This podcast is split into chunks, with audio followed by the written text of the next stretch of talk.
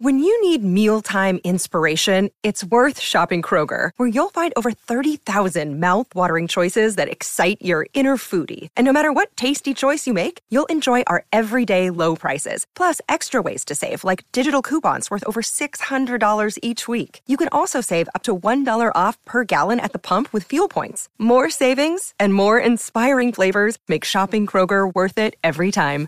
Kroger, fresh for everyone. Fuel restrictions apply. This podcast is sponsored by Cloud Optimizer. As a business owner or IT manager, are your cloud investment costs going up and you don't know why? It's time for Cloud Optimizer. As you migrate your business to the cloud, what you're spending and why you're spending it can get a little hazy. But Cloud Optimizer clears up the mystery and puts the cloud to work for you.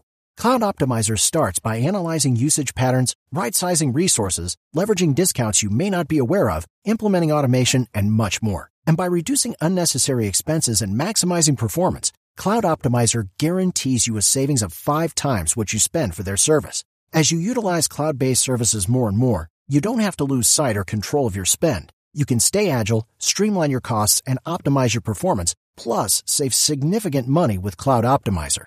Make the cloud work for you with Cloud Optimizer. Get a free assessment and find out how much you can save by going to cloudoptimizer.com. Go to cloudoptimizer.com for your free assessment. That's cloudoptimizer.com.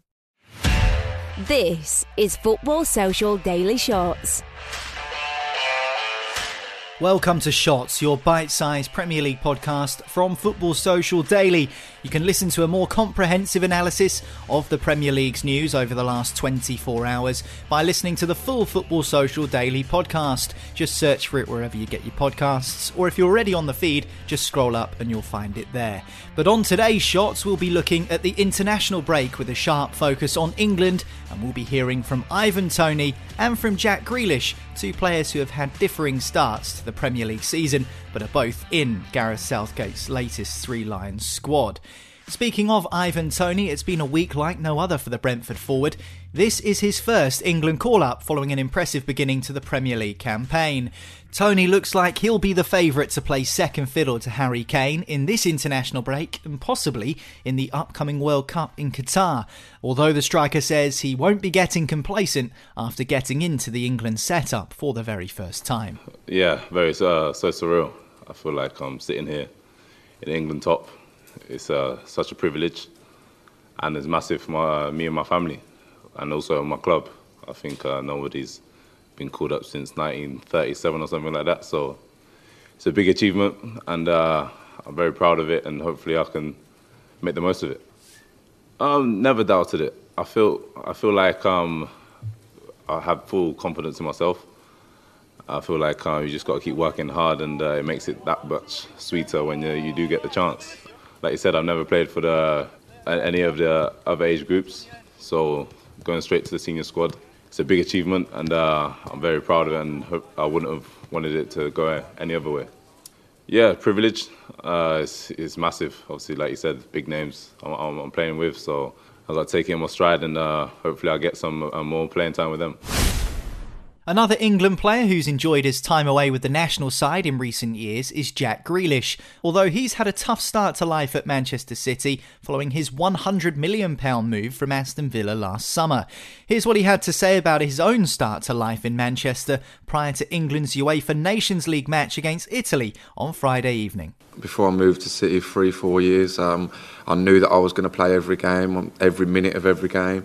Um, and you know, I was captain there, and like he says, you know, I was one of the first names on the team sheet. Uh, you know, you come to now a club like City, who just um, obviously this is no disrespect to the people that I was with at Villa. You know, it was a great, a brilliant club with with very good players. Um, but you know, when you come to City and you have the likes of Kevin, Phil, you know, I could go on and on it's difficult. You know, we've even got a fullback at the moment in João Cancelo, I reckon one of the best wingers in the world. So yeah, it's obviously different. Uh, it's difficult at times, you know, because you know when I was at Villa, for example, I had that.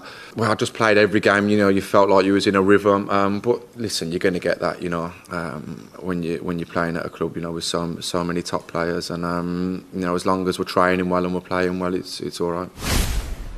So, how have Grealish's performances been viewed through the lens of a Manchester City supporter? Let's hear from our Football Social Daily regular Matt Pidd on why he thinks the City man could be a shining light for England at the World Cup in two months' time. When Grealish does play for England, he is a different player, but that's just basically down to the difference in systems between Southgate and Guardiola.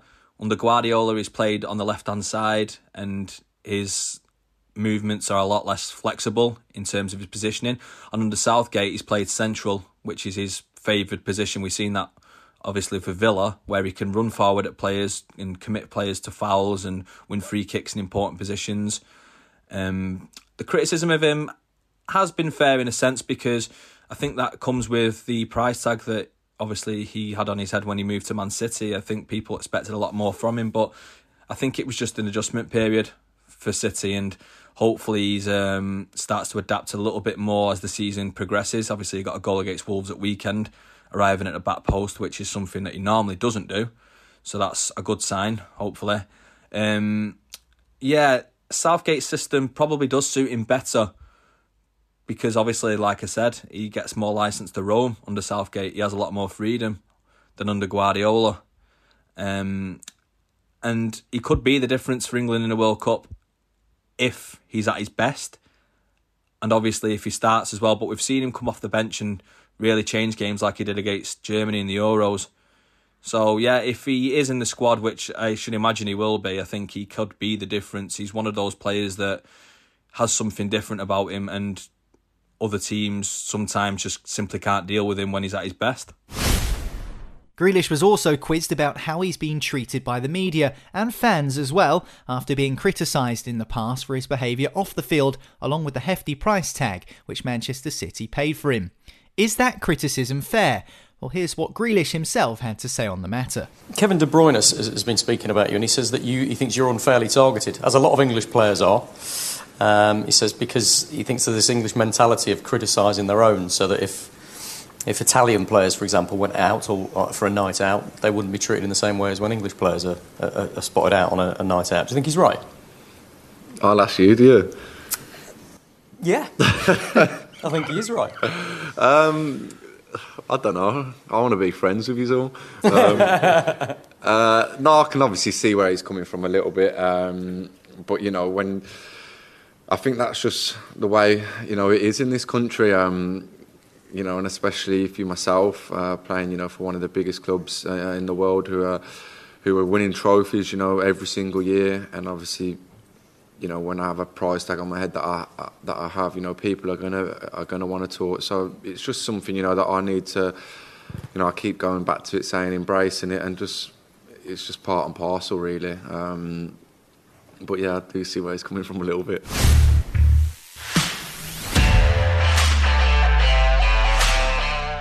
Gareth Southgate will have his first press conference tomorrow to answer any questions about his England squad, although we know so far that Jude Bellingham, Declan Rice, and Jordan Henderson haven't trained with the main group as Southgate continues to manage their workload.